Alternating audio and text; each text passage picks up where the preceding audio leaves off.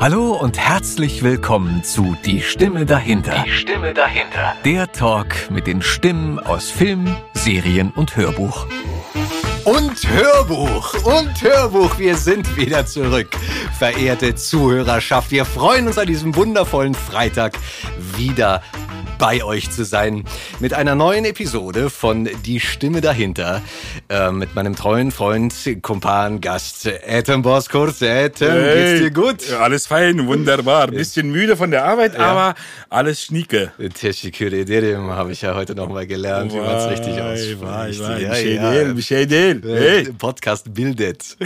Wir haben heute für euch natürlich wieder einen ganz, ganz hochkarätigen Gast bei uns im Studio. Und ihr kennt ihn sowohl aus dem Hollywood-Filmbereich mit und ohne Gesicht und natürlich auch aus dem deutschen Film- und Fernsehbereich, aus keinen geringeren Sachen mit Gesicht, wie zum Beispiel aus dem Tatort, aus dem Polizeiruf, sogar aus Dark oder Babylon Berlin.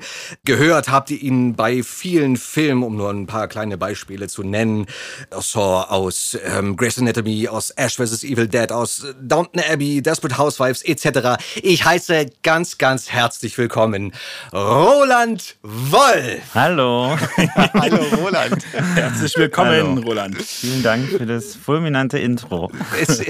Aber Hollywood mit Gesicht habe ich jetzt vergessen. Ja, aber komm, bei Dark hängt doch auch Hollywood mit drin, oder? Nee, das ist doch eine deutsche Produktion. Ist das wirklich rein deutsch? Weil immer, wenn ich Netflix lese, habe ich immer so das Gefühl, das ist so global, das ist international, das wird sowohl in Staaten, das wird sowohl in Staaten vermarktet, als auch im europäischen Raum und weltweit verkauft. Man würde so rein ökonomisch sagen, es hat einen Global Outreach, ja. Aber es ist die erste deutsche Netflix-Produktion gewesen. Mhm. Und die hatte... Ich glaube, es gibt irgendwie so eine Top-10-Liste immer bei Netflix, was die meisten Abrufe hat. Und da war Dark dann, glaube ich, in den ersten Monaten dabei. Also, dass das dann weltweit so und so viele Millionen Streams hatte. Mhm. Genau. Also deswegen, das war sehr erfolgreich. Aber absolut. Da hatte ich ja auch nur ein paar kleine Auftrittchen. Das ist ja egal. Ich habe mich sehr gefreut, als ich dich da drin gesehen habe. Und es war sofort auf der Couch, dass man sagt, das ist Roland, da ist er. Wie geil in der Serie. Ich meine, das ist schon eine Hausnummer, da mitspielen zu können, finde ich. Ja, es hat auch sehr viel Spaß gemacht. Ja, und ich meine, da gibt es ja noch ein paar ganz andere tolle Sachen, die du in der letzten Zeit gemacht hast oder Sachen von dir, die demnächst kommen werden. Oder? Mhm. Ja. Ja. Noch ein bisschen was in der Pipeline. Ich glaube, wir haben noch ziemlich viel vom Roland zu erwarten, zu sehen und auch zu hören. Roland, schön, dass du da bist. Wirklich toll. Danke, dass du dir die Zeit nimmst. Ja, danke für die Einladung. Ich freue mich. Schön. Wir freuen uns, dass du hierher gekommen bist. Total.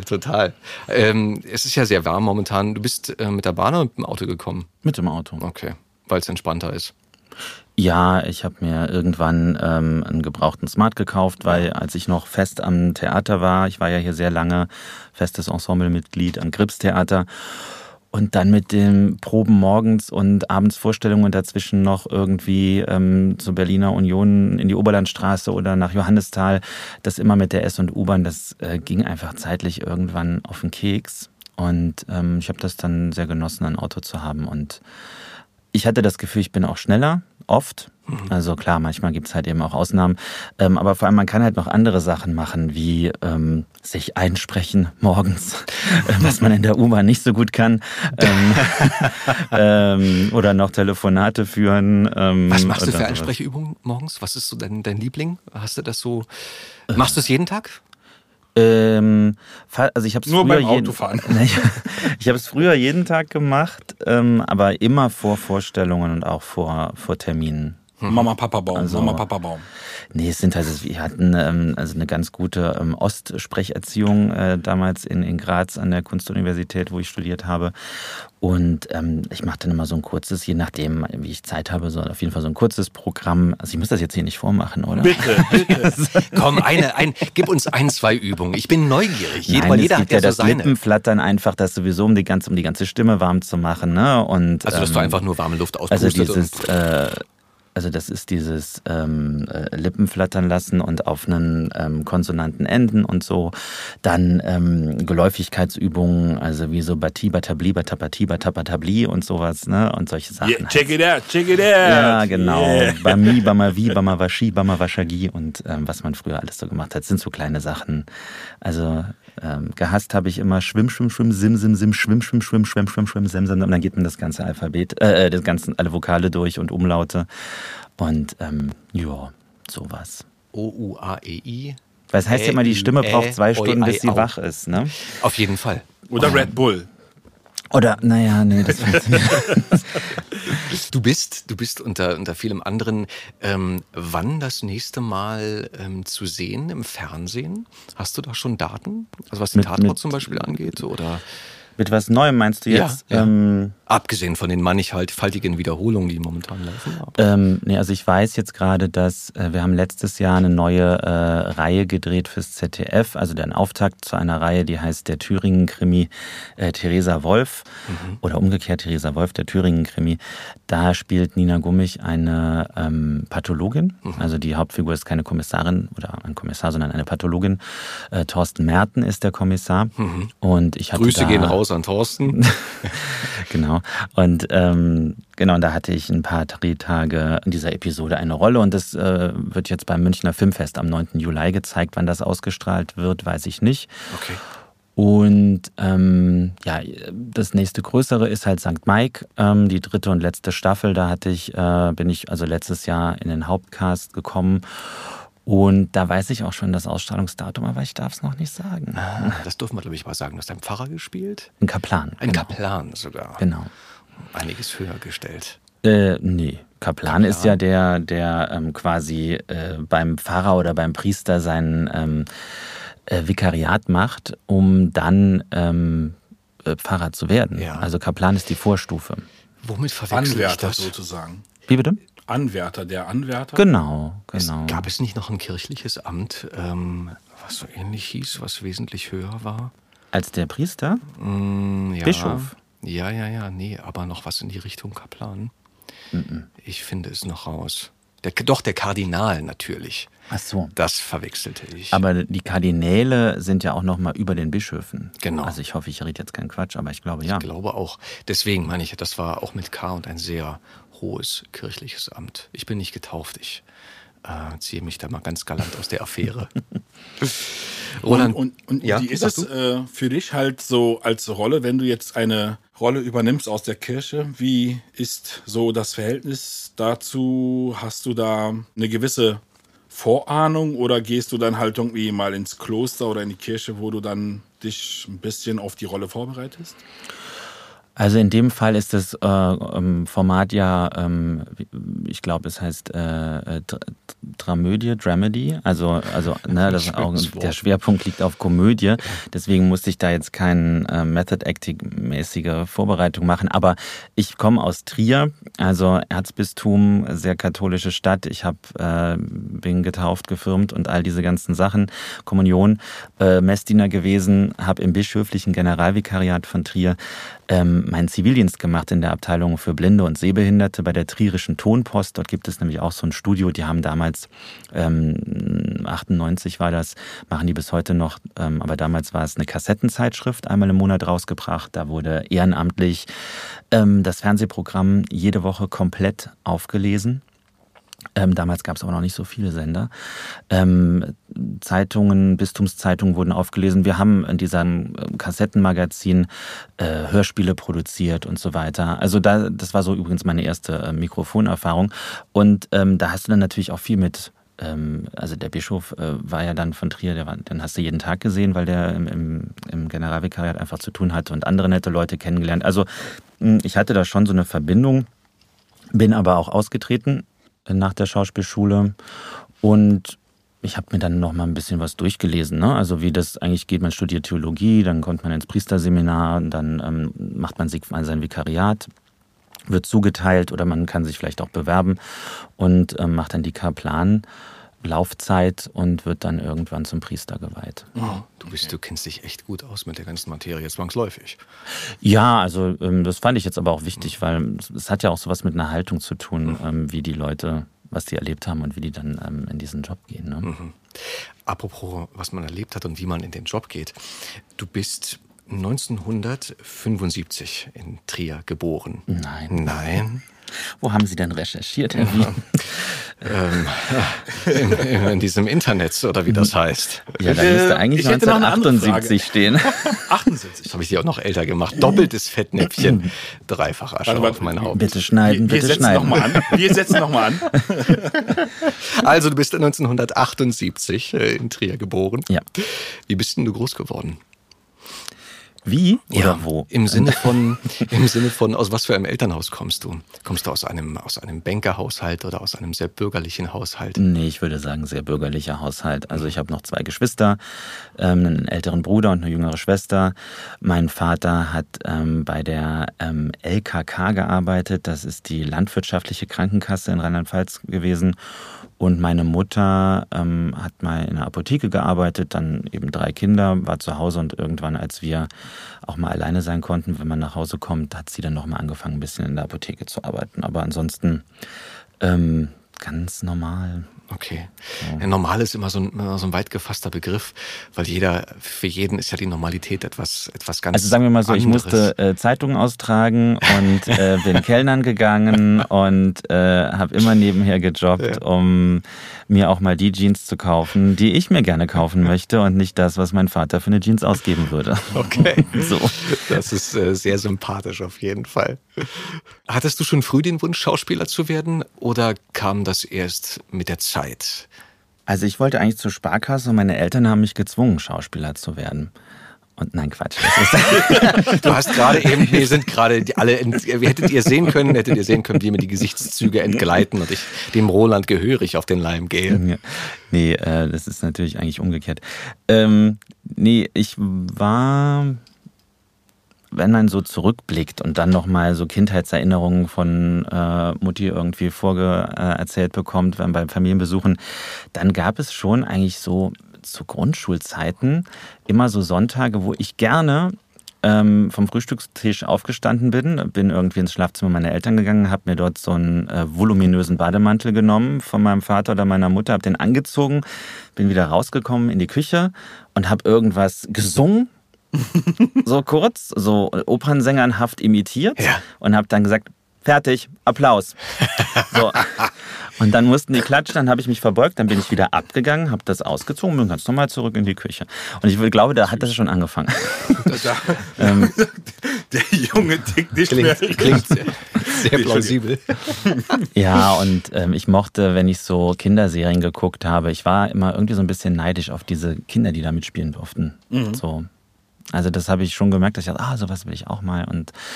Und dann war das aber auch immer so ein bisschen, ich will Tierarzt werden, ich will Anwalt werden, ich will Arzt werden. Und dann war das, glaube ich, 1993 oder 1994, da hat das Stadttheater in Trier, Trier ist ja die älteste Stadt Deutschlands mit sehr viel römischen Bauten, die noch erhalten sind. Und da gibt es ein Amphitheater und eine Thermenanlage aus der Zeit von, also Trier wurde 16 vor Christus gegründet. Mhm.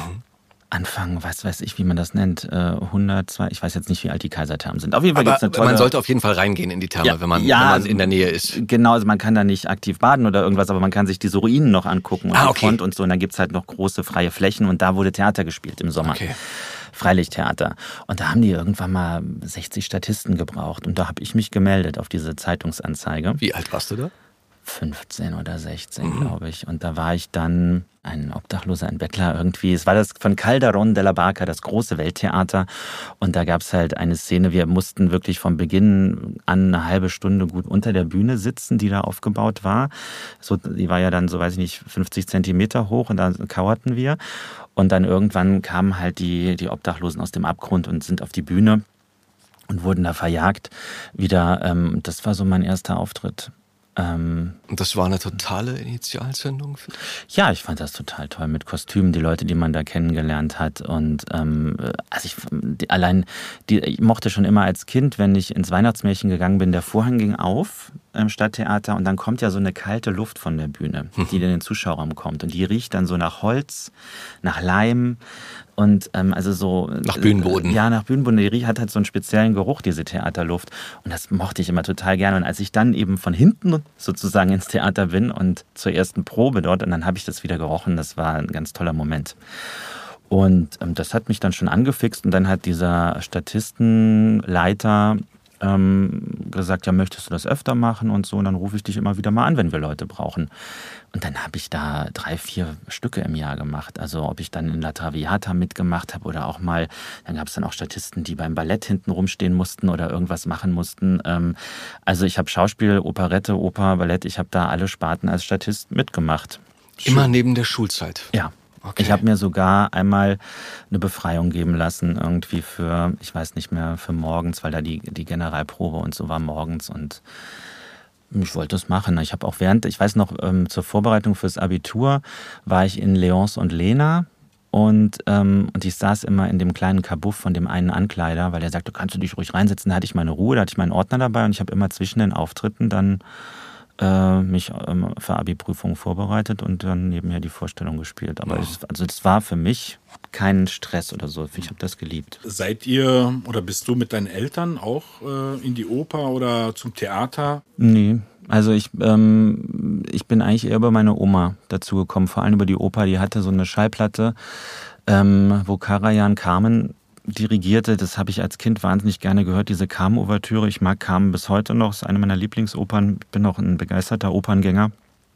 Und die hat immer so Spielpläne zugeschickt bekommen und so. Und dann sagte die irgendwann mal, also so nach dem Motto, jetzt bist du alt genug, ne? Ja, hier die Operette, das und das. Der Graf von Luxemburg oder so, das kannst du dir mal angucken. Und dann habe ich noch in der Nachbarschaft ein Mädchen gehabt, die war ungefähr mein Alter und die Eltern waren ein bisschen künstlerischer. Und dann haben die uns zusammen ins Theater geschickt. So. Dann saßen wir, das haben wir ein paar Mal gemacht. Aber meine Eltern wenig. Also eigentlich, glaube ich, bis heute gehen die nur, wenn ich auf der Bühne spiele. So. Was ja auch schön ist, aber weil oftmals ist es ja gerade in Zeiten der Kindheit genau andersrum, dass die Eltern ins Theater gehen wollen und die Kinder dann mitziehen oder schleifen. Oftmals habe ich auch erfahren, dass da halt eine Aversion entstanden ist, weil die halt keinen Bock drauf hatten. Mhm. Aber bei dir war es halt genau andersrum. Faszinierend, finde ich total toll. Ja, es war mal, ich weiß nicht, woher der Junge das hat. Ne? Ja. Der Junge muss an die frische Luft. Ja, genau. Nee, ich weiß noch, ich war in diesem Sportverein Karate, Polizeisportverein für Karate, habe ich auch mal so 3 Jahre gemacht. Und dann ging das mit diesen Proben da am Theater los. Und ich weiß dann, ich habe meinen Eltern einfach erzählt, ich gehe weiterhin zu dem Sportverein und bin aber eigentlich zum Theater gegangen. So, bis irgendwann dummerweise Trier ist eine kleine Stadt. Mein Vater dann diesen Trainer da traf, weil der wohnte auch noch irgendwo ein paar Häuser weiter. Ja, der Roland, den habe ich ja schon lange nicht mehr gesehen. Was? Gab es dann Stress oder? So ein bisschen. Okay. Ja. Naja, aber nee, letztendlich, klar, die waren nicht begeistert dann auch, als ich Prüfungen gemacht habe an Schauspielschulen und rumgefahren bin und so, haben mich aber immer ziehen lassen. Ich glaube, die dachten so, naja, soll das versuchen, wird sowieso nichts, 1000 Leute bewerben sich, 10 werden genommen. Und dann kam ich eben aber schon direkt am Anfang bei vielen verschiedenen Schulen immer sehr weit. Ja. Und dann hat man schon gemerkt, dass denen so ein bisschen Angst und Bange wurde. Hattest du dich auch in Berlin beworben oder war? Ja, ich war, also ich glaube, mein drittes Vorsprechen war in der Ernst-Busch, da war ich dann erste Runde raus und dann war ich nochmal an der UDK und da war ich alle 3 Runden durch und dann mit den letzten 20 da oder so und das hatte dann aber nicht geklappt. Aber ist doch verrückt, ich meine... Wenn ich das so sagen kann, finde ich dich für einen exzellenten Schauspieler, der neben vielem Talent, was er mitbringt, halt mit sehr viel Ehrgeiz und Ernsthaftigkeit an den Beruf rangeht, den der Beruf halt erfordert und den man halt braucht dafür.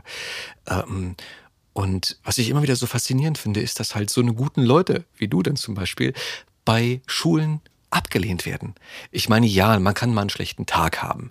Man kann mal die Rolle besser und schlechter im Vorspiel spielen. Und es gibt natürlich auch Konstellationen, die an der Schule gewählt werden, wie halt eine ganze Klasse zusammengestellt wird. Ja, aber dass dann so viel Talent und so an mehreren Schulen nicht angenommen wird, an einer dann doch und an einer sehr guten Schule, wie ich glaube, dass man sagen kann, oder? Also ich meine, Graz ist ja jetzt eine sehr anerkannte Schule. Ja, also es war eine von denen, wo ich mich nicht sofort beworben hatte, weil die mir nichts sagte. Mhm.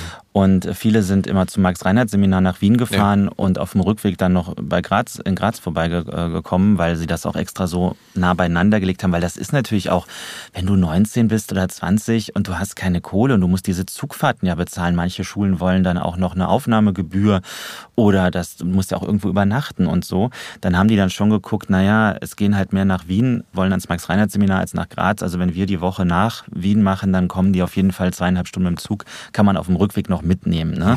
Das war immer das Problem von Graz, dass das so JWD war. Also heute machen die auch extra nochmal Vorsprechen in Berlin und ich glaube auch nochmal in NRW irgendwo, weil es halt anscheinend für die Leute irgendwie ein weiter Weg ist, nach Graz zu kommen und ich weiß nicht, ob es Bequemlichkeit ist. Ich wäre damals überall hingefahren, um auf eine staatliche Schauspielschule zu kommen. Ja. Also in der Regel gibt es ja zu viele Bewerber für viel zu wenig Plätze. Genau, also man könnte auch sagen, es gibt sehr viele Leute, die es gern machen wollen und es kann ja auch nicht jeder, also so. Und bei uns waren es 10 und ich glaube, es haben sich 800 beworben. Mhm. Ja. Würdest du denn dem jungen Menschen empfehlen, heutzutage zu sagen, wenn du den Wunsch hast, dann mach es? Oder wie würdest du jemandem gegenübertreten, der sagt, oh, ich möchte gerne Schauspieler werden? Ich finde die Frage, die hört man ja oft. Ne? Ja. Und ich finde das so schwierig zu beantworten, weil dann sagt dann irgendeine, weiß ich nicht, Schauspielerin sagt dann, ich habe meinem Sohn gesagt, wenn du dafür brennst, dann mach es. Ja, was weiß ich denn mit 16, ob ich dafür brenne? Ich will es halt machen. Und dann es gibt ja auch viele Kollegen, die finden dann raus. Nimm mal einen Schluck Bier. Wir sind ja unter uns hier. Das ist, glaube ich, leer. Willst du Nachschub? Ein Wasser wäre cool, ja. Ja, kriegst du. Sollen wir jetzt unterbrechen? Ja. Nein, alles gut. Erzähl weiter. Etem reicht es dir rein. Lass dich nicht stören. Etem wechselt die Stühle. Die Klinke geht runter, die Tür geht auf. Hallo. Hallo, warte, dann machen wir so einen Fliegenwechsel. Danke. Wir sind ja hier auch immer noch Corona-konform. Ja. Mit hermetisch abgeriegelten Räumen. Vorbildlich.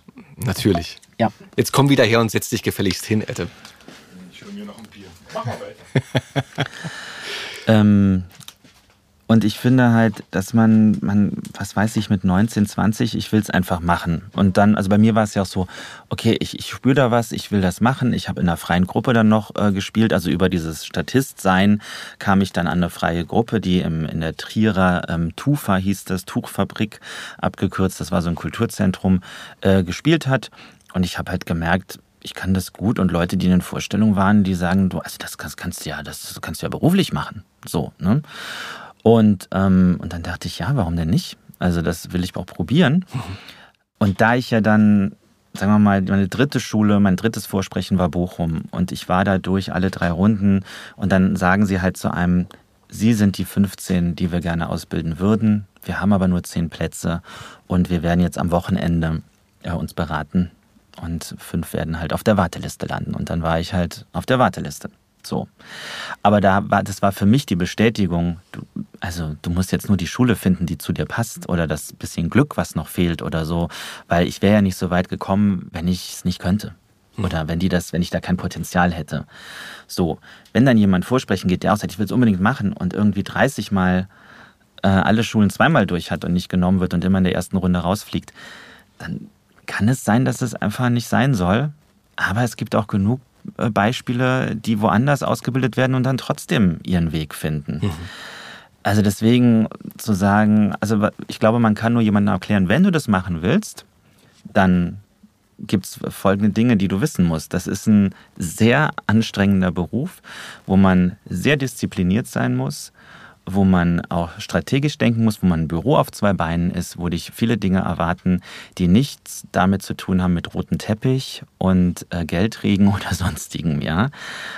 Ich finde, das muss irgendwie einem klar sein. Aber auch wenn du auf der Schauspielschule bist, dann denkst du ja auch nicht daran, dass du fett Kohle verdienen willst, sondern du willst erstmal nur ein Engagement. Und du weißt ja schon, dass du die Mindestgage kriegst, weil du Anfänger bist und das ist nicht viel und so weiter. Ja? Also das hat immer sowas mit dem Idealismus zu tun und diese Wertentwicklung, die eigene und auch die äußerliche, also das, was man monetär geboten bekommt für das, was man kann, das kommt ja alles erst. Und das musst du sich ja auch finden.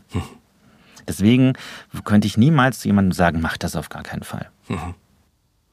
Es gibt ja auch beides. Also es gibt ja sowohl die Schauspieler, die den Beruf ergriffen haben, eben wegen des roten Teppichs. Mhm. Das war das große Ziel und die das erreicht haben.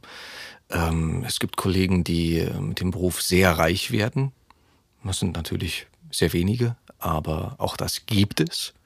Und es gibt natürlich auch die anderen Seiten. Es gibt die vielen Kollegen, die damit nicht sehr viel Geld verdienen und gerade so über die Runden kommen. Mhm. Gerade im letzten Jahr war das, glaube ich, für viele Kollegen auch echt nicht einfach, diese Zeit. Also ja, wie viel Schulen oder auf wie viele Schulen hast du dich beworben? Weißt du es noch, über den Daumen gepeilt? 12. Okay. Aber ich hatte, glaube ich, dann 8 dritte Runden oder sowas. Okay. Und meine Güte, aber das ist echt viel Zeit. Da brauchst du wirklich viel Zeit dafür. Naja, ein Jahr. Also ich habe halt während des Zivildienstes dann schon angefangen und dann hat sich das aber dann noch das Jahr nach dem Zivildienst, wo man sich dann pro forma für irgendeinen Studiengang einschreibt, damit man weiter das Kindergeld bekommt, beziehungsweise die Eltern und man irgendwie abgesichert ist, krankenkassenmäßig. Und da habe ich dann in dem einen Jahr nach dem Zivildienst habe ich halt viel gejobbt, so vor allem also gekellnert und diese Vorsprechen gemacht. Mhm. Und in Graz war es immer so, die erste und die hatten im Januar, Februar eine erste und eine zweite Runde, dann nochmal im Juni oder so oder Juli. Und dann gab es die dritte Runde, erste, zweite und dritte Runde dann Anfang Oktober. Und ich war im Juli dort und du fährst halt von Trier 14 Stunden mit dem Zug. Also ich weiß nicht, ob das heute immer noch so ist, aber mit Fliegen war ja auch nicht so und Billigflieger war ja gar nichts. Also es gab es ja einfach noch nicht. Ja. Und dann kommst du dahin, dann ist das eine 250.000 Einwohnerstadt und du denkst, oh Gott, ist das weit und wo bin ich denn hier? Und dann kommt die raus, dann bin ich erste Runde durch, komme in die zweite Runde, dann wartet man da und dann kommt die raus und sagt irgendwie, folgende Namen kommen bitte am 2. Oktober zur dritten Runde, und ich war nicht dabei. Und ich dachte so, na super, also der ganze Aufwand hier mit 2 Übernachtungen und hin und her und allem und du bist hier in irgendeinem Kaff und in Österreich und da klappt es auch nicht. Herr Wolf, aber Sie kommen bitte nochmal vor die Jury, ja? Ich dachte so, und jetzt kriegst du noch gesagt, dass du den Beruf nicht machen sollst oder so irgendwas. Man hat ja wirklich nur die schlimmsten Erwartungen. Man hört ja auch so viele Geschichten. Ja. So, es gibt auch andere schöne Berufe mit S und diese ganzen Sachen. Und dann saß ich da vor dem Gremium und dann sagte die Direktorin, damals Eva Qualmann, sagte dann zu mir, ja, Sie sitzen jetzt hier und wissen wahrscheinlich noch gar nicht warum, aber wir haben beschlossen, Ihnen die dritte Runde zu schenken. Also wenn Sie wollen, können Sie hier sofort anfangen. What? Und ich war so total perplex und sagte, kann ich das bitte schriftlich haben? Könnten Sie, Entschuldigung, ich muss das kurz notieren, ich muss das mit aufnehmen, könnten Sie das nochmal sagen? Und da brachen dann alle in Gelächter. Ja, das hat natürlich direkt mal für einen Lacher gesorgt. Und ja, das hieß dann einfach nur, dass ich im Oktober nicht mehr die dritte Runde machen musste und Studienbeginn war dann, glaube ich, 15. Oktober 2000. Dadurch hatte ich einen riesen Vorteil, nämlich eine Wohnung zu suchen. Alle anderen, die am 3. Oktober wussten, sie sind aufgenommen, mussten am 15. Oktober anfangen zu studieren. In Graz. Mhm. Wenn du aus Berlin kommst oder was weiß ich wo in Deutschland, du musst einfach innerhalb von 2 Wochen umziehen. Und das ist schon, also ich finde, eigentlich ist es eine Unverschämtheit, wenn ich so drüber nachdenke. Und ich konnte mir so im August, habe ich mir Wohnungen angeguckt oder September, ich weiß nicht mehr, im August bin ich da hingefahren. Also was Schönes gefunden? Ja, eigentlich schon. Total untypisch auch. Ich bin auch der Einzige aus dem Jahrgang, der nie umgezogen ist in den 4 Jahren. Alle anderen andauernd von einer WG in die andere. Und ich habe alleine gewohnt und habe nur 200 Euro Miete bezahlt im Monat. Weil das waren... Also ich hatte inseriert in der kleinen Zeitung in Graz, weil ich habe geschrieben, Schauspielschüler sucht, Unterkunft ab dann und dann. Und habe daraufhin sehr viele Zuschriften und Anrufe bekommen, weil die Österreicher sind ja sehr kulturaffin. Und ich dachte, machen wir es doch mal so rum, mal gucken, ja. Ein Schauspielstudenten, das ist aber interessant und so. Und so hat das auch funktioniert. Und dann war ich bei Helmut und Helga Grober in der, oh Gott, wie hieß denn jetzt? Jetzt habe ich meine Straße. Grüße gehen raus, by the way. Grüße gehen raus. Ich habe die besucht vor 2 Jahren. Dann kannst du ihnen ja die Folge auch schicken. Ja, stimmt. Ihr kommt drin vor. Ja, die sind jetzt schon ein paar 80, ob die das mit Podcast hinkriegen. Ja, wer weiß. Ja. Aber das war die Adalbert-Stifter-Gasse in Graz. Und die hatten so eine Doppelhaushälfte und da wohnte rechts mal die Tochter und die ist dann ausgezogen. Und dann kam man unten rein, rechts war ein kleiner Flur und die Küche. Und ein kleines Bad, aber wirklich mini, wo man nur so eine halbe Waschmaschine reinstellen konnte. Weißt du, diese kleinen... Toploader. So, ja. Nee, eben nicht. Das ging ja schon gar nicht. Ach so. Das war so ein kleiner... Da kann man nur 3 bis 5 Kilo Wäsche rein oder so. Also, weißt du, kennst du die nicht? Die sind nee, so die Hälfte von der Bull-Augen-Waschmaschine. Ja, aber das sind doch diese Toploader. Es gibt doch diese... Die machst du aber oben auf. Ja, aber pass auf, pass auf. Also um mal kurz zum Thema wegzukommen, um den Waschmaschinen-Talk hier einzuleiten. Ja. Ich hatte damals in meiner Wohnung in Neukölln, hatte ich eine Waschmaschine, die war zwar 60 breit, aber nur 40 tief. Eben weil die auch in die Küche musste und die Tür wäre sonst nicht aufgegangen. Sowas nennt man Waschbrett. So nennt man das hier nicht. In Neukölln. Also es war auf jeden Fall ein kleines Bad. Und dann gibt es die Maschinen, die sind nicht nur 40 tief, sondern halt, glaube ich, auch nur 40 breit. Und das sind meines Erachtens nach meistens Toploader, weil die halt so platzsparend sind. Weil dieses Bullauge vorne ranzubauen, braucht viel mehr Platz als oben die Luke, wo du halt so eine kleine Trommel hast und das irgendwie einfacher.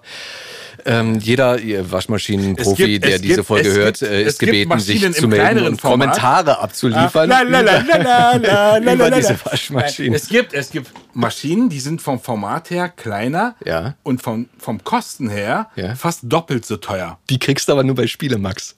Genau. So, wir sind weiter ganz Ohr. Also wir sind zurück. Eine sehr kleine Waschmaschine in Graz. Nein, also genau. Und da drüber war dann das Zimmer und das waren quasi also 2 Etagen und das Zimmer war auch noch möbliert mit so hässlicher Schrankwand. Aber ich hatte ja auch nichts. Also alles, was da drin war, war willkommen. Und das hatte noch, ich habe ja noch zu Schillingszeiten angefangen. Also das hatte 2800 Schilling gekostet und nachher 200 Euro. Und die haben das auch nie erhöht. Und deswegen dachte ich, perfekt. Ich habe meine Ruhe, ich habe da eine Küche drin. Und dann alle immer so, du wohnst so weit draußen. Und ich so, mein Gott, das ist auf der anderen Murseite, also die Mur, der Fluss. Ich sagte, ich fahre 20 Minuten mit dem Bus. Und wenn wir jetzt in der Großstadt wären, bräuchte ich auch mal eine halbe, 3/4 Stunde, um irgendwie zur Uni zu kommen. Also, ich wollte gerade sagen, 20 Minuten in Berlin ist auf jeden Fall Luxus. Ja, deswegen, also ich fand das super so. Und genau. War eine gute Zeit? Das war die beste Zeit in meinem Leben in Graz. Also das war wirklich toll. Wir hatten tolle Professoren, auch aus Berlin als Gastdozenten. Die festen Professoren waren auch toll. Man konnte sich aus jedem Bereich sowas rausziehen. Mhm. Dann unsere Direktorin war früher in Rostock Professorin für Sprecherziehung und dann ist die eben Direktorin geworden in Graz. Eine ganz tolle Frau, sie lebt leider nicht mehr. Und es waren tolle 4 Jahre. Und dann hast du halt in Graz 250.000 Einwohner, davon aber 50.000 Studenten. Weil es gibt 3 Universitäten, die Kunstuniversität, die technische und die reguläre, wo du auch Medizin und Jura und so studieren kannst. Und daher ist da einfach viel los. Du hast ein Opernhaus, ein eigenes Theater für Kinder- und Jugendtheater, das Schauspielhaus, den steirischen Herbst, oh Gott, die Diagonale, ein eigenes Filmfestival. Also da war einfach immer was los und das war aber auch das Gefährliche, weil wir haben irgendwann rausgefunden, die Stadt ist dir nicht böse, wenn du nichts tust. Weil da kann man sehr schnell versumpern, so im Park und rumsitzen beim Heurigen und Buschenschank und so, weil... Du hast halt ab April T-Shirt-Wetter und dann diesen goldenen Herbst in der Steiermark, der geht bis Oktober. Das war wirklich toll. Also du hast dich pudelwohl gefühlt. Ja, und man konnte am Schauspielhaus spielen, man hat tolle Opernproduktionen dort gesehen, weil wir mit unserem Kunstuni-Ausweis eine halbe Stunde, glaube ich, vor Beginn, egal ob Premiere oder nicht, alle Plätze, auch wenn es Logenplätze waren, das, was leer war, für 5 Euro. Geil. Ja, das war gut. Super. Adam, ich habe gerade mal geguckt, wenn wir jetzt losfahren, brauchen wir 8 Stunden, 46 Minuten nach Graz. von hier aus. Na dann. So, liebe Zuhörer, es war schön, dass Sie hier waren. Danke, Roland. Wir müssen mal kurz nach Graz. Das klingt wundervoll. Hattet ihr während des Schauspielstudiums auch synchron in eurem Programm? Mikrofonarbeit in gar nicht. Irgendeiner Form? Doch, Mikrofon, doch. Wir hatten beim ORF, bei einem älteren Herrn, haben wir ein Hörspiel mal aufgenommen. Das war so die Mikrofonarbeit. Mhm. Aber nicht. Und dann, als ich wegging, ein paar Jahre später, habe ich erfahren, dass Stefan Hoffmann, den kennt ihr ja auch, dass der dann angefangen hat, Synchronseminare in Graz zu geben, weil der war witzigerweise, oh Gott, ich will nicht lügen, aber ein paar Jahre vor mir, in Graz an der Uni. Und er hatte einen Professor, Oskar Cravagna, den ich auch noch hatte. Und Stefan kommt übrigens auch aus Trier, witzigerweise. Also er kommt aus Trier, war in Graz. Und über Stefan Hoffmann bin ich auch zum Synchron gekommen. Ach, lustig. Ah. Mhm. Das ist... So, jetzt machen wir natürlich einen kleinen Sprung, ja. Aber wenn ich wir schon mal... Dein ganzes Konzept bringe ich jetzt durcheinander. Total, total. Ich bin verwirrt, aber es ist mir egal, weil es mich interessiert. Insofern, ihr habt euch getroffen, kennengelernt? Oder? Und nee. Dann von wegen, ey, komm doch mal vorbei? Oder wie lief das? Das kam über diesen Oskar Cravagna, diesen alten Professor. Ich war irgendwann noch mal in Graz 2006 oder 2007, so 2-3 Jahre, nachdem ich abgeschlossen hatte. Im Sommer dachte ich, ich will jetzt noch mal dahin, gucken, wer noch so da ist und so. Und dann habe ich Herrn Cravagna getroffen auf einem Café. Und der hat zu mir irgendwie im Gespräch irgendwann gesagt, du, ich glaube, du hast da Begabung fürs Synchron. Ich kann dir mal einen Kontakt zum Stefan Hoffmann herstellen. Ich so, aha. Ja, der wohnt auch in Berlin, der macht da Synchronregie. Und ich frage mal, ob ich die Telefonnummer geben darf. Und dann hat er mir die dann eine Woche später geschickt. Und ich habe Stefan angerufen. Und der war damals bei der Elektrofilm. Thilo Strock hat Aufnahmeleitung gemacht. Und dann, ich weiß nicht mehr, was es für ein Film war. Aber ich weiß noch, dass Maria Koschny vorm Mikro war. Und ich habe einfach hinten drin gesessen und zugeguckt. Und das habe ich, der hat mir immer gesagt, jetzt bin ich gerade hier und da. Und ich habe dann jedes Mal, eigentlich was immer Elektrofilm, habe ich zugeschaut. Und dann, nach ein paar Wochen, hat dann Thilo Srocke mich einfach aufs Ensemble mal gebucht. Und das war 2007. Ah. Und so ging das los. Boah, krass. Dann machst du das schon eine ganze Weile länger als ich, ey. 5 Jahre. Aber ich habe halt das nie so intensiv betreiben können eigentlich bis 2016, weil ich ja immer so viel gespielt habe am Theater. Du warst 2007 oder seit 2007 am Grips, ne? In Berlin. Genau, ich war von 2007 bis 2016 festes Ensemblemitglied am Grips-Theater und von 16 bis 18 noch fester Gast. Mhm. So, und jetzt dann seit Sommer 18 bin ich frei. Mhm. Du hast wirklich, ich habe ja auch was von dir dort sehen dürfen. Frau Müller muss weg, habe ich gesehen damals. Und das war eine sehr schöne Inszenierung. Mhm. Sönke Wortmann hat die, glaube ich, gemacht. Ne? Du hast mit tollen Leuten da auf der Bühne gestanden, mit tollen Kollegen. Mhm. Das war ein sehr schöner Abend, aber ich glaube, das Stück ist im Allgemeinen, glaube ich, sehr gut angekommen, oder? Ja, das ist von Lutz Hübner. Lutz Hübner, entschuldige, dass ich dir ins Wort falle und dich abwürge, aber Lutz Hübner hat, glaube ich, auch am Gorki Theater das Bankenstück geschrieben. Mit dem hatte ich nämlich damals dort zu tun und das war wiederum, ich glaube, 2007 rum.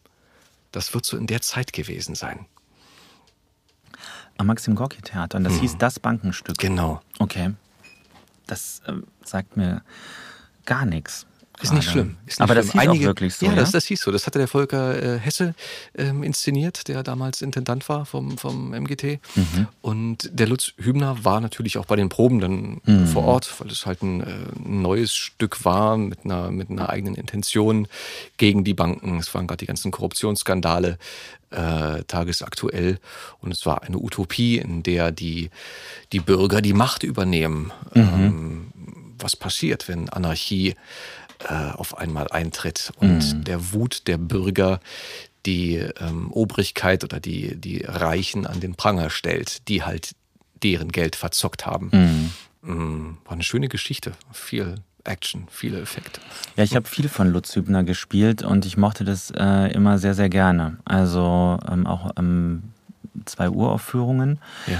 Und Frau Müller muss weg war halt der Knaller, weil das halt ein Thema berührt, was halt jeder kennt, entweder als Elternteil oder früher noch als Kind oder als Lehrer, nämlich die Zeugnisse stehen an und es geht um die Versetzung, kommt das Kind jetzt auf die Realschule oder aufs Gymnasium oder auf die Hauptschule. Ne? Ich weiß gar nicht, ob das heute noch so unterteilt wird.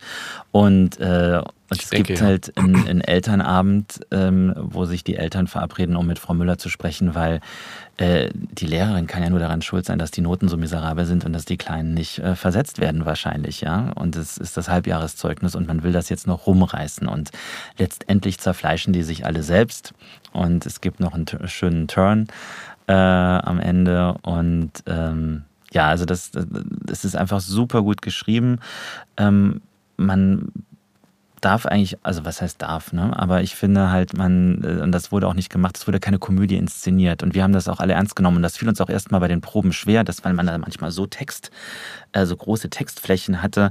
Passagen, halbe Seite lang. Ja, Dinge. Genau, wo man dann viel redet und dann denkt so, oh Gott, ich muss was machen. Nee, der Text war so gut, dass man musste gar nichts machen, man musste es einfach nur gut spielen und die Pointen haben gesessen und es wurde so viel gelacht und ohne, dass man es irgendwie übertrieben hat und wir haben das 6 Jahre lang gespielt.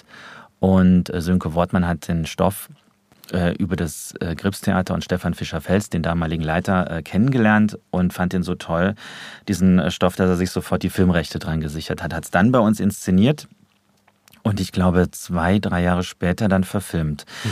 Allerdings nicht mit uns, weil da brauchte er Namen, halt eben mit Anke Engelke, die das ganz toll gemacht hat und Ken Duken und Mina Tanda, Justus von Donani, genau, verfilmt und hat sich auch bei uns nochmal bedankt im Abspann, was ich ganz toll fand, also nochmal uns alle namentlich erwähnt, weil er hat natürlich sehr viel ausprobieren können schon mit uns und auch durch die Reaktion vom Publikum sehen können, was funktioniert nicht und was und so weiter. Also, und das war dann auch im Kino, glaube ich, ein Erfolg mit über 1 Million Zuschauer. Absolut. Ich glaube, das gibt viele Hörer, die den Film gesehen haben. Das Stück kann man leider nicht mehr sehen, das ist abgespielt. Ja.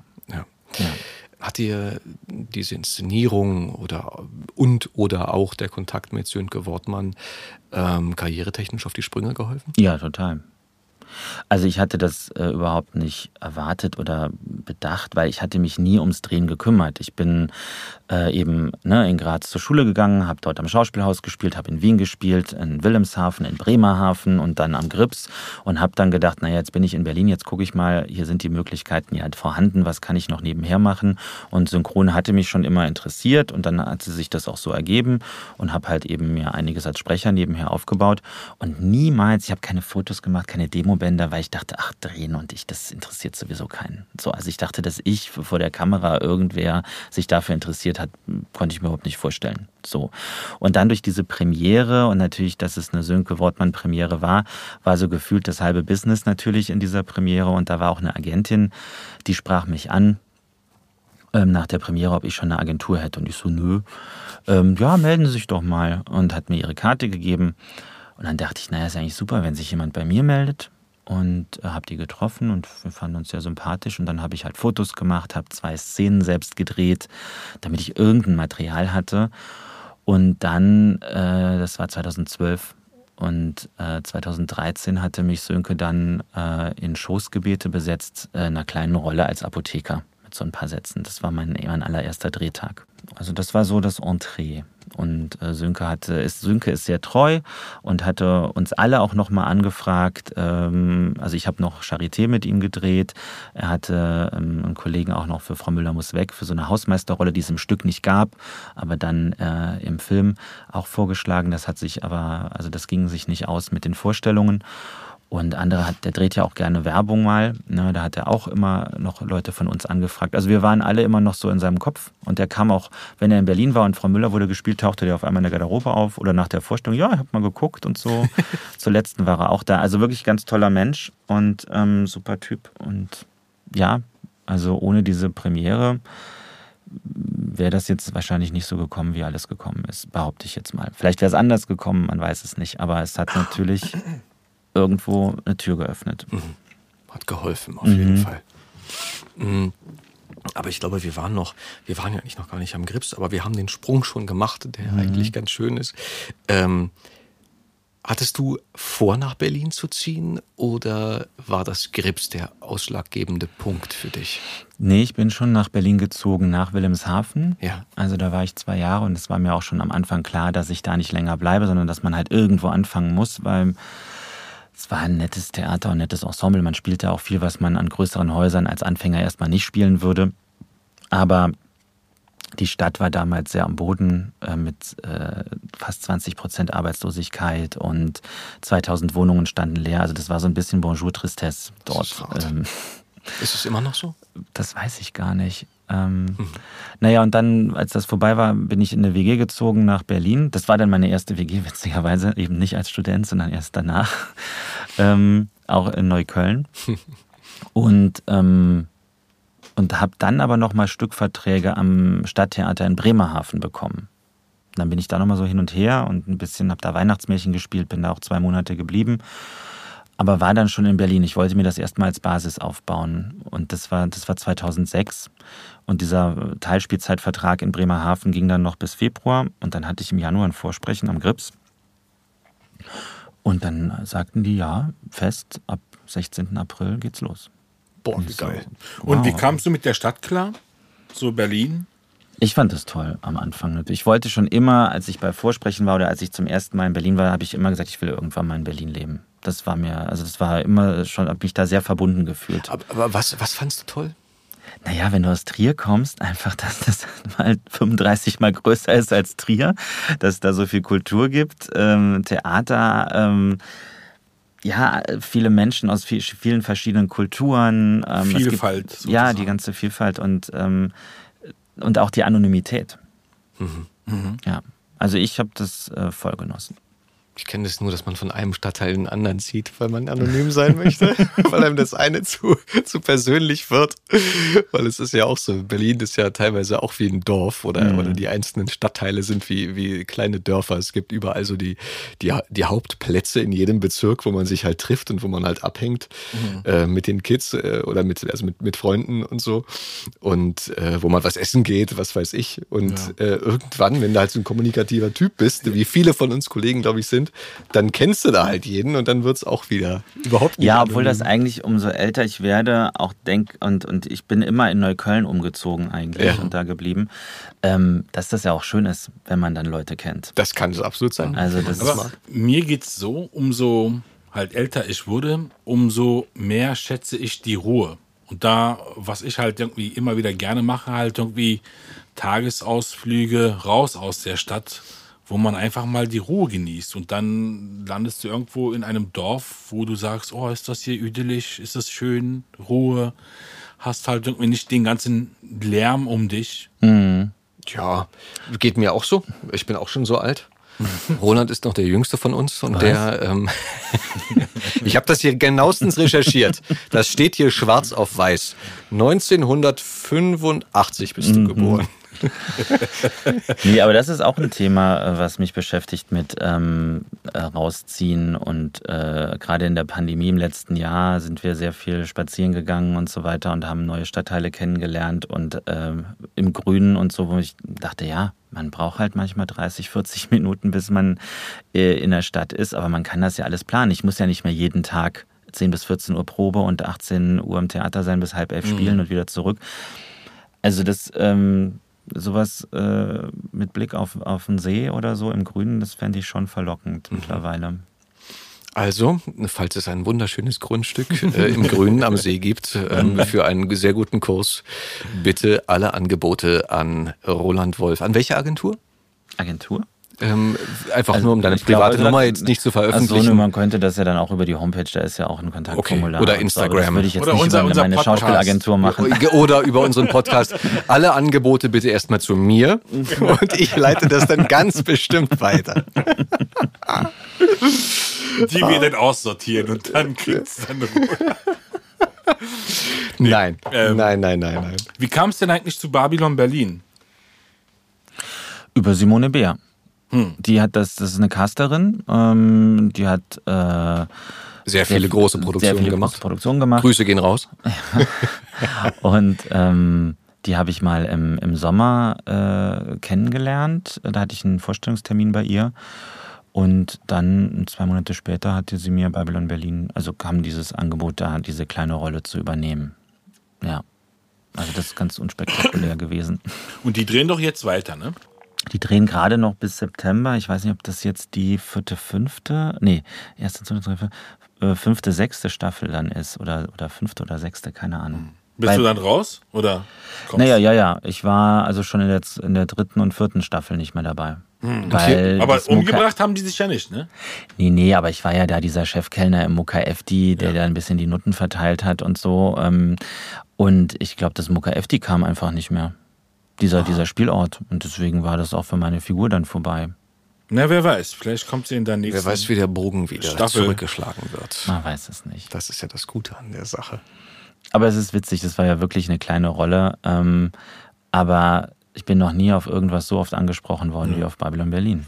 Naja, ich meine, die Ratings waren ja, glaube ich, auch halt so mit die höchsten für eine deutsche Produktion, die in den letzten Jahren gedreht wurde. Na, 8,4 auf IMDb macht sich nicht von selbst. Also da muss was dahinter sein. Und jedenfalls fand ich das schön. Dachte mir, das ist doch Roland. Was macht denn der da bei den Leuten?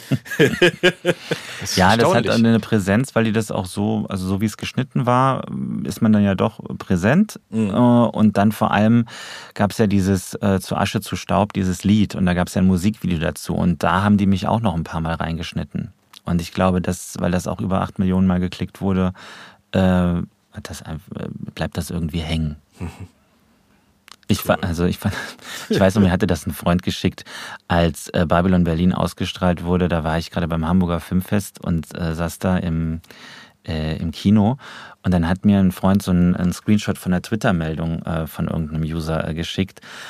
Ich hatte damals eine Werbung gedreht für Mediamarkt.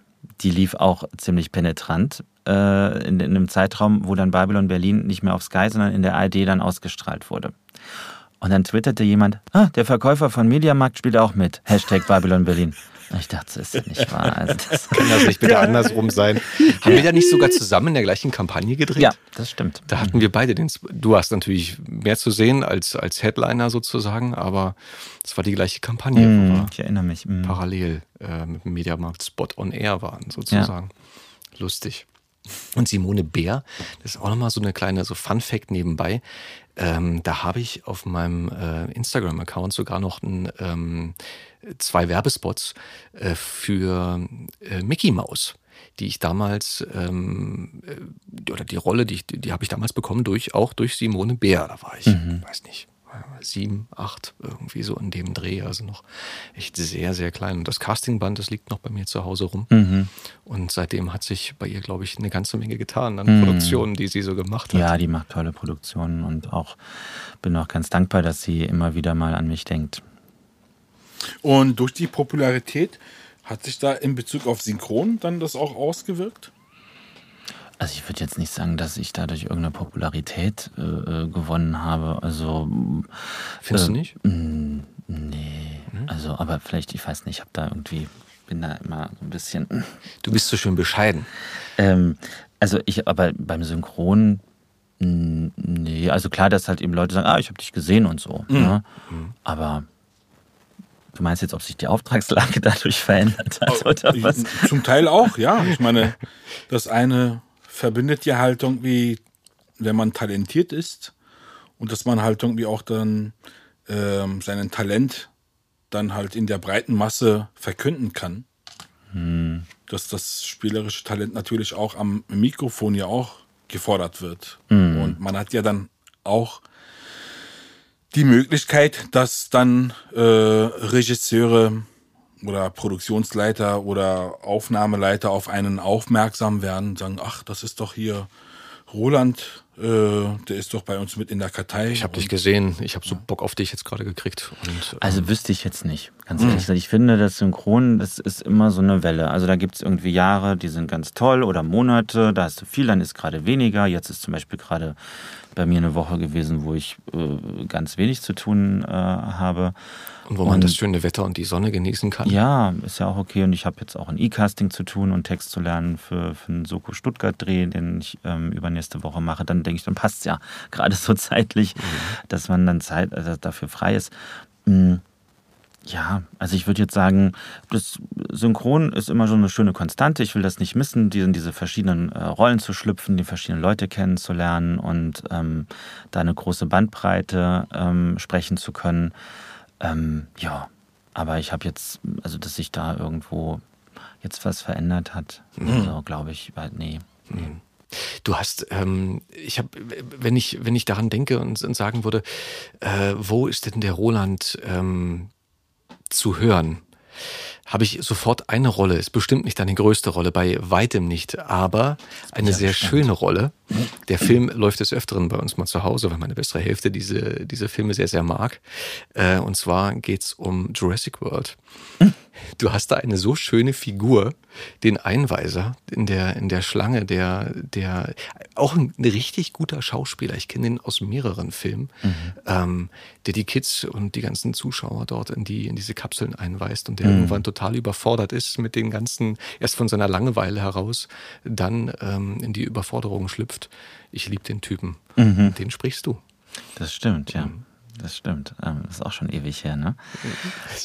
Da haben wir noch zusammen vorm Rohr gestanden. Ja, stimmt. Ja. Und wie war das zum Beispiel für deine Eltern, dich in so einer großen Hollywood-Produktion dann halt zu hören? Die erkennen mich nicht. Nee? Haben sie dich nie auf eine Rolle mal angesprochen? Nee, ich muss das dann vorher sagen, ja, heute kommt das und das, kannst ja mal reinhören. So, ja gut, dass du es gesagt hast, jetzt nicht gewusst. Also, echt, so. Ja? So gemein sind jetzt, die. Ja, wo du sagst, da, meine Eltern haben da echt nicht so einen Zugang zu diesen Dingen.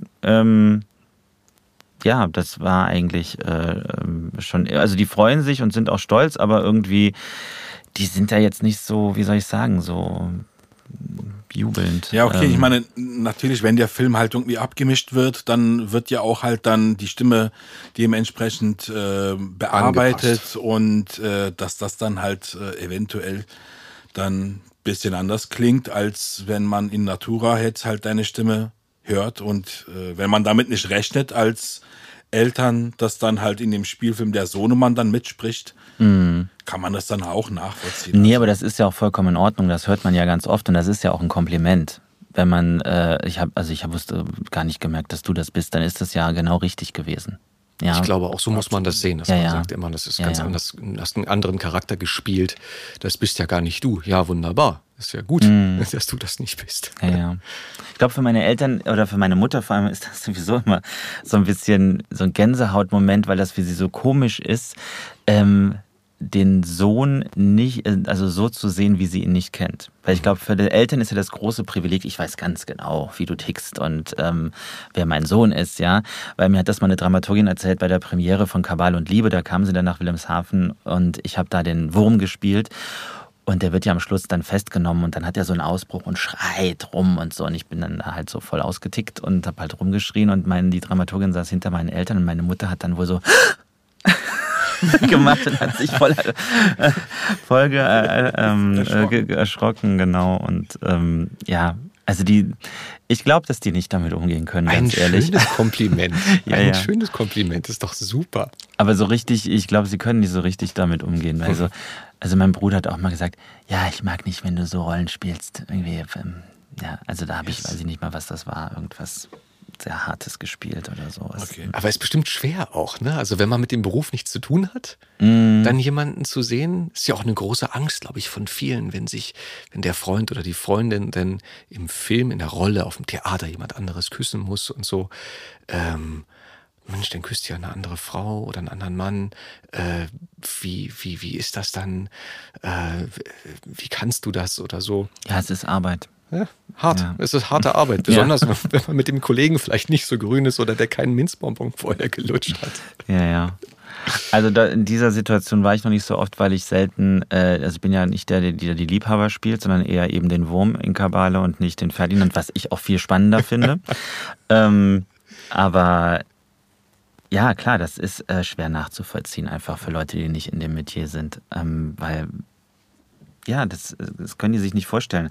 Auch das ist, also allein schon merkt man das ja immer an der Frage bei so Publikumsgesprächen. Wie können sie sich den ganzen Text merken? Das ist immer die beste Frage, oder? So, das ist so, wie wenn du einen Architekten fragst, wie machen sie diese geraden Linien? Kinder. Wie machst du denn das mit den Texten? Kinder, erzähl du zuerst, ja. Soll ich das jetzt wirklich beantworten? Naja, nein, ich denke immer die Frage, ich kann das ja verstehen. Ich kann die Frage verstehen. Wenn du nicht weißt, wie dieser Probenprozess abläuft, natürlich denkst du ja, du musst es ja am Stück auswendig lernen. Aber du hast ja mit dem Text, du hast ja immer damit Aktionen verbunden, Szenenwechsel. Du arbeitest mit Partnern, die dir Stichworte geben, mit denen du ja spielst. Gerade auf der Bühne hast du ja einen bestimmten Ablauf, den du immer wieder durchgehst auf den Proben. Ja, aber du musst es dir halt irgendwie dir so vorstellen. Jemand, der halt irgendwie damit überhaupt keinen Kontakt hat. Ja. Ja. Und da will der Mensch halt von dir eine Information, wie kann ich das machen? Ja. Mhm. Ich meine, wenn ich jetzt halt früher auf der Bühne gerappt hatte, ja.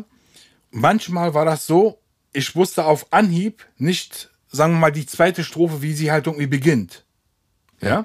Aber im Fluss, das ist dann halt irgendwie das, was du sagst, man hat ja dann halt eine gewisse Melodik und eine Abfolge und man hat ein Bild, ein geistiges Bild vor Augen, wo man halt damit gewisse Sachen assoziiert.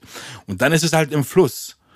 Und du weißt ja auch, wenn dann die Bridge kommt, zum Beispiel eine Bridge oder was weiß ich, wenn halt irgendwie noch zwischendrin. Ja, aber das ist, weißt du, so, wenn du halt irgendwie jemand, ein Elektriker, der halt irgendwie eine Platine hat, ja, und dann hast du halt irgendwie, wie der halt irgendwie hintereinander weg das Ding da halt irgendwie lötet und dann sagst du halt, ja, wie machst du das? Ja, und der sagt einfach, indem ich da halt irgendwie ein bisschen Draht und dann halt einen Lötkolben halte und dann mache ich das. Weißt du, so, es ist halt für dich eine Routine, weil du es halt irgendwie gelernt hast. Nee, aber das wollte ich ja erklären, also wie das halt funktioniert, weißt du? Also wo das Gerüst ist, dass es halt nicht nur ein Nacheinander auswendig lernen und abliefern ist, sondern es ist ja ein Gerüst, was sich entwickelt. Genau wie du sagst, du hast deine Bilder dazu, wenn du eine Strophe rappst und danach kommt das halt von alleine. Ja. Es ist ja meistens kein Monolog. Vor allem, ich meine, es ist ja was anderes. Die Leute kennen ja nur, oh Gott, das Auswendiglernen damals in Biologie und Geschichte, das fiel mir immer wahnsinnig schwer. Warum? Ne? Weil es langweilig teilweise. Naja, weil sie auch einfach nur Daten auswendig lernen mussten oder irgendwelche biologischen Zusammenhänge alle, und sowas. Ja. Und klar, wenn allein schon, dass du durch den Raum gehst und weißt, an der Stelle bleibe ich stehen oder da mache ich das, ne, im Nachklapp oder und du hast ja eine Haltung dazu, das ist eine Situation, du bespielst eine Figur und die will was in dem Moment und das ist dann eben nicht auswendig lernen, sondern es ist ja, also das ist ja ein ganzes Körpergedächtnis, was dann da abläuft. Wie lernst du am liebsten Text? Laut und im Gehen. Was sagen die Nachbarn dazu? Nee, laut heißt jetzt nicht schreien, sondern also, dass ich nicht irgendwie nur vor mich hinmurmle, sondern dass ich halt wirklich Texte immer laut spreche und ich bin jetzt auch in letzter Zeit, also durch das Drehen und auch bei der Vorbereitung für St. Maik, weil das ja 30 Drehtage waren, das waren ja dann 8 Drehbücher und sehr viele Szenen, da habe ich dann angefangen, mir das auch immer, den Gegenpart aufs Handy zu sprechen und dann mich selbst abzuhören, weil das geht am einfachsten dann für mich. Jeder, der keine Folge von St. Maik verpassen will, es gibt, glaube ich, eine Internetseite, die heißt tvinfo.de, da kann man sich anmelden und kann bestimmte Produktionen eintragen und dann kriegt man eine E-Mail-Erinnerung zu einem Zeitpunkt, den man sich aussucht, eine Stunde vorher, eine Woche vorher, wie man gerne möchte und dann kann man das auf gar keinen Fall verpassen. Mhm. Darüber hinaus gibt es natürlich heutzutage auch so tolle Sachen wie eine Mediathek oder so. Aber ja, und ich denke, St. Maik wird ja auf jeden Fall bei TV Now auch online stehen. Das ist ja sozusagen das House-Streaming von RTL und Vox. Mhm. Cool. Und sag mal, du warst mit dem Theater aber auch viel in der Weltgeschichte unterwegs, oder? Ja, das kam vor allem, als es den Wechsel gab 2011 und Stefan Fischer-Fels aus Düsseldorf kam und das Haus 5 Jahre geleitet hat. Der hatte also ganz tolle Kulturmanagement-Qualitäten und ein ganz tolles Netzwerk auch zum Goethe-Institut. Und damit darüber sind wir halt dann auf viele Festivals eingeladen worden und dann eben auch mit dem Goethe-Institut habe ich in Sao Paulo gespielt, in Caracas in Venezuela und in Indien, in Pune und in Gott, diese Stadt, ich vergesse sie immer. Wie lange warst Bangalore. Du? Bangalore. Wie lange warst du dort in Indien? 2 Wochen. Okay, da sieht man ja dann schon ein bisschen was vom Total Land. Und natürlich ist das auch von Vorteil, wenn du dann mit dem Goethe-Institut da bist, dann führen die dich ja rum. Also da bist du schon so ein bisschen protected und ja. Auch in Brasilien, logischerweise. Brasilien auch, wobei São Paulo, das war so ein Festival und wir waren da überall eingespannt in Workshops und Diskussionsrunden. Also da gab es einmal einen Tag, wo sie sagen, ja, wir können heute eine kurze Rundfahrt machen. Und ich war so kaputt, dass ich dachte, nee, ich bleibe jetzt hier mit den Leuten. Da sind irgendwie Leute aus Kolumbien und da sind Leute aus Ungarn und die kamen alle zu diesem Festival nach São Paulo und ich habe dann lieber mit den Leuten da gechillt und Leute kennengelernt. Das finde ich immer ganz spannend. Gab es für dich denn so einen einen düsteren Moment, einen verzweifelten Moment des Berufes, wo du nicht wusstest, wie es weitergeht? Oder hattest du sowas nie? Ja, und zwar nach Wilhelmshaven und bevor sich das mit Bremerhaven ergeben hatte, dass da noch ein Stück dran gehängt wird, weil da war dann das Weihnachtsmärchen vorbei, es war Weihnachten. Es war dann, glaube ich, auch so, dass ich wusste, ab 1. Januar 777 € Arbeitslosengeld, weil ich hatte ja nur die Mindestgage verdient, damals 1550 brutto in Wilhelmshaven, also da bleibt nicht viel Arbeitslosengeld übrig, wenn man dann nichts zu tun hat. Und hatte natürlich Schulden vom BAföG und überhaupt noch vom Studium, so Altlasten und Dispo und keine Ahnung. Und da wachte ich irgendwann mal da in meinem neuen WG-Zimmer in Berlin morgens auf und dachte, wie wird denn das jetzt, wie soll denn das jetzt gehen? Das geht ja gar nicht. So. Also das war so ein paar Tage, wo ich immer mit so einem Grummeln im Bauch und also mit diesem schlechten Gefühl irgendwie dachte, wie wird das jetzt? Und habe aber gleichzeitig eben darauf gewartet, ob jetzt dieser Intendant aus Bremerhaven jetzt noch meldet und sagt, ja, am 10. Januar beginnen die Proben für Krach in Chiozza und weil mir wurde immer gesagt, du bist dabei von der Dramaturgie und dort, aber ich hatte nie dieses offizielle Go, geschweige denn einen Vertrag. Und das waren so 3 Wochen, wo ich halt dann nicht wusste, was dann ist. So. Und dann kam dann endlich dieser Anruf und dann war ich schon mal entlastet. Ja. Und dann wusste ich, da passiert jetzt wieder was ein bisschen, da kommt ein bisschen was rein. Und dann kam dieses Festengagement am Grips eben. Und ich weiß nicht noch, habe ich meine Mutter angerufen. Und der kam wirklich so ein Ah! Also man hörte die Steine förmlich fallen, ja. Mein Vater heißt Edgar. Edgar, der Roland hat wieder einen festen Job. Weißt du, der hat also irgendwie schon mitgelitten, habe ich dann aber erst in dem Moment gemerkt. So. Okay. Ja, ich kann das nachempfinden, sagen wir mal so. Ich spüre dich da. Es ist immer gut, wenn auf so eine Durststrecke, die jeder Kollege mal irgendwo erlebt haben wird oder die meisten, dann eine schöne Rolle, eine schöne Figur, gute Drehtage oder ein Engagement oder ein tolles Gastspiel oder so folgt. Wobei ich echt sagen muss, ich habe echt eigentlich dann auch immer das Glück gehabt. Also 3 Wochen ist jetzt keine Durststrecke. Da lachen jetzt wahrscheinlich einige Kollegen, wenn sie das hören würden. Ne? Mit Sicherheit. Das toi toi toi habe ich bis jetzt noch nicht kennengelernt. Das Jahr, wo gar nichts passiert. Mhm. Naja, kommt ja auch immer drauf an. Da ist ja auch dann schön, wenn man ein zweites Standbein hat mit Synchron, dass man dann halt da ein bisschen Sachen kompensieren kann. Mhm. Gibt es denn in der nächsten Zeit etwas Synchronmäßiges, wo du sagst, das sollte man sich ansehen oder etwas, was besteht, was du unseren Zuhörern und Zuhörerinnen... Ja, ich weiß halt nicht, ob ich darüber reden darf. Also das weiß ich bei diesem Projekt gar nicht. Ja. Soll ich das jetzt und ihr guckt dann? Also wenn wir über die Messia-Geschichte reden, wenn du darauf anspielst, das steht ja mittlerweile auch schon im Netz. In der Synchronkartei bist du da ja gelistet. Und soweit ich weiß, dürfen die das erst veröffentlichen, wer was spricht, wenn davon etwas zu sehen ist. Weil ansonsten wären die ja auch vertragsbrüchig. Mhm.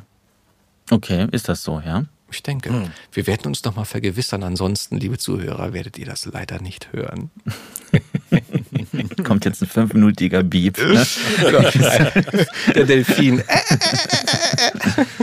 Nein, genau, Judas and the Black Messiah. Weißt du was? Was? Mir fällt gerade ein, du kannst das erzählen, weil wenn wir die Folge ausstrahlen, wir sind ja eine kleine Zeit in so einer Art Zeitschleife. Mhm. Also eigentlich ist jetzt schon die Zukunft bei uns. Mhm. Insofern Ja, aber ich weiß überhaupt nicht, ob das ins Kino kommt, ob das gestreamt wird. Ja, ich gehe mal davon aus. Du hast da ja auch mitgesprochen. Das wissen wir nicht. Ich würde mich auf so eine tollkühne Äußerung würde ich mich nicht einlassen. Wieso stehst du nicht in der Synchronkartei? Ich hab nicht nachgeguckt. Keine Ahnung. Aber ja, so ist es. Ja.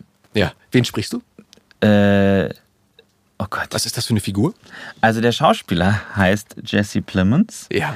Und jetzt weiß ich nicht mehr, wie die Figur hieß. Das können wir kurz googeln. Warte, ich gucke das selber mal. Wir machen einen Schnitt. Genau. Wollen wir Bier wegbringen? Ich muss einmal lüften. Okay, komm, Pause rein, ja. Pause. Also die Figur heißt Roy Mitchell. Der Film spielt in den 60er Jahren in den USA, zur Zeit der Black Panther-Bewegung. Und damals hat das FBI jemanden erpresst und eingeschleust in die Black Panther-Bewegung, um Informationen zu bekommen. Darum geht es hauptsächlich und halt um den Menschen, der die Black Panther-Bewegung geleitet hat oder diese Gruppierung dort in der Stadt. Ich weiß gerade gar nicht mehr, in welchem Ort das gespielt hat. Und und Roy Mitchell arbeitet fürs FBI und hat halt ist quasi derjenige, der diesen Informanten immer trifft, ausfragt, weiterhin erpresst, so dass er weiterhin fürs FBI tätig ist und alles aus so einer Ruhe heraus. Jesse Plemons ist ein ganz toller, fantastischer Schauspieler, den kennt man aus The Irishman und auch aus der Serie Breaking Bad. Und ja, und es war toll, den zu sprechen, weil der aus so einer Ruhe heraus die ganzen Szenen spielt und auch meistens sitzt und diese Ruhe eine totale Gefährlichkeit hat. Und auch gleichzeitig ist der so ein Vater, Familienmensch. Also der hat dann auch ein Kind und man sieht ein bisschen was Privates. Und was ich auch ganz toll fand, ich habe damals gefragt, Stefan Friedrich hat Regie gemacht bei der Interopa, ob ich die Szenen im Sitzen alle spielen kann, weil der auch immer sitzt. Und es gibt ja dann auch diese Stange jetzt und kein Pult mehr wegen Corona. Und da konnte ich mich immer gut dran festhalten und auflehnen und konnte halt wirklich, wie wenn man es selber drehen würde, das ist natürlich eine ganz andere Vorbereitung, aber mit dieser Haltung diese Szenen spielen. Und ich bin sehr, sehr, sehr gespannt aufs Ergebnis. Also das hat total Spaß gemacht. Auch wir freuen uns natürlich auf diesen Film und dich zu hören und die vielen tollen Kollegen und zu sehen, was die dort gemacht haben. Roland, gibt es etwas, was du dir für uns in unserer Arbeit jetzt für die Zukunft wünschen würdest, was Positives oder auch etwas Negatives, was verschwinden soll, etwas, wie es weitergehen soll? Ich finde, dadurch, dass diese Streaming-Angebote ja wirklich groß sind und viele Anbieter, viel produziert wird, viel synchronisiert wird, dass wir wirklich alle weiterhin auch zusammenhalten sollten, dass die Qualität hoch bleibt, auch wenn bestimmt von Auftraggeberseite ein großer Konkurrenzkampf da ist und auch ein Preisdruck bei den Firmen, dass man da stabil bleibt, um die Qualität hochzuhalten. Und ich habe in der Vergangenheit immer sehr die Produktion geschätzt, wo man ein gutes Team hat. Also von Cutter, Tonmeister, Tonmeisterin, Regie, Regisseurin. Das merkt man halt dann, wenn eine gute Stimmung vor der Scheibe ist, dann ist die ja auch hinter der Scheibe. Und das ergibt dann auch so einen schönen, respektvollen Umgang. Das heißt, dass man einfach so in so einem Fluss ist, in der Arbeit, mit der Figur, mit dem Thema, mit dem Film oder dem Projekt und dass dann halt auch Regieanweisungen immer versuchen zu vermitteln, wie kann ich es noch besser machen und nicht das Negative benennen oder sowas. Also das ist ja oft so eine Gratwanderung, vor allem, weil wir uns ja sehr aufmachen vor dem Mikro und dadurch ja auch verwundbar sind und dass man auch schnell Ansagen vielleicht in den falschen Hals kriegen kann oder irgendwie so formuliert sind, dass es einem irgendwie verletzt oder so. Aber wenn man solche Produktionen hat, ist dieser respektvolle Umgang ganz toll. Und ich finde, wenn das immer so weitergeht, sind wir doch alle auf einem guten Weg. Wahre Worte. Roland, vielen Dank, dass du bei uns warst. Thank you for having me. Roland Wolf, meine Damen und Herren. hier bei uns bei Die Stimme dahinter. Wenn ihr noch Fragen an Roland habt, schreibt sie am besten auf Instagram in die Kommentare, schreibt oder besucht Roland Wolfs Instagram-Seite, sein Profil, guckt, was er dort postet, immer wenn neue schöne Sachen online gehen, gesendet werden oder auch wenn er gerade dabei ist, etwas zu drehen, gibt es da oftmals einen kleinen Einblick in diese Welt und lasst dort ein Like oder einen Kommentar oder Ihre Frage einfach dort und ich bin mir sicher, dort wird auch diese Frage beantwortet werden, diese eure Frage. Apropos Frage, Ettem, hast du noch eine Frage? Fällt mir bestimmt nach unserer Aufnahme ein. Das ist gut. Dann packen wir das danach in unsere Instagram-Story. Ja, nee, ich muss zu meiner Entschuldigung sagen, ich bin ein bisschen heute baff, überarbeitet. Das Mikrofon hat ja förmlich noch geglüht, ja, wo wir hier Roland empfangen haben. Deswegen bin ich jetzt so etwas im Feierabendmodus. Das klingt gut. Dann sollten wir diesem auch frönen und entlassen den Roland Wolf aus dem sehr warmen Studio auch nach Hause. Roland, nochmal vielen Dank für deinen Besuch. Alles Danke. Gute. Es hat sehr viel Spaß gemacht. Ich wünsche euch auch alles Gute und allen Zuhörern auch. Und ich hoffe, wir sehen uns, hören uns irgendwo alle wieder. Das hoffen wir auch. Roland, auf Wiederhören. Danke dir. Ciao, und ciao. Sehen. Ciao, ciao. Das war Die Stimme dahinter. Die Stimme dahinter. Moderiert von Fabian Oskar Wien. Produziert von Effendi Audio Solutions.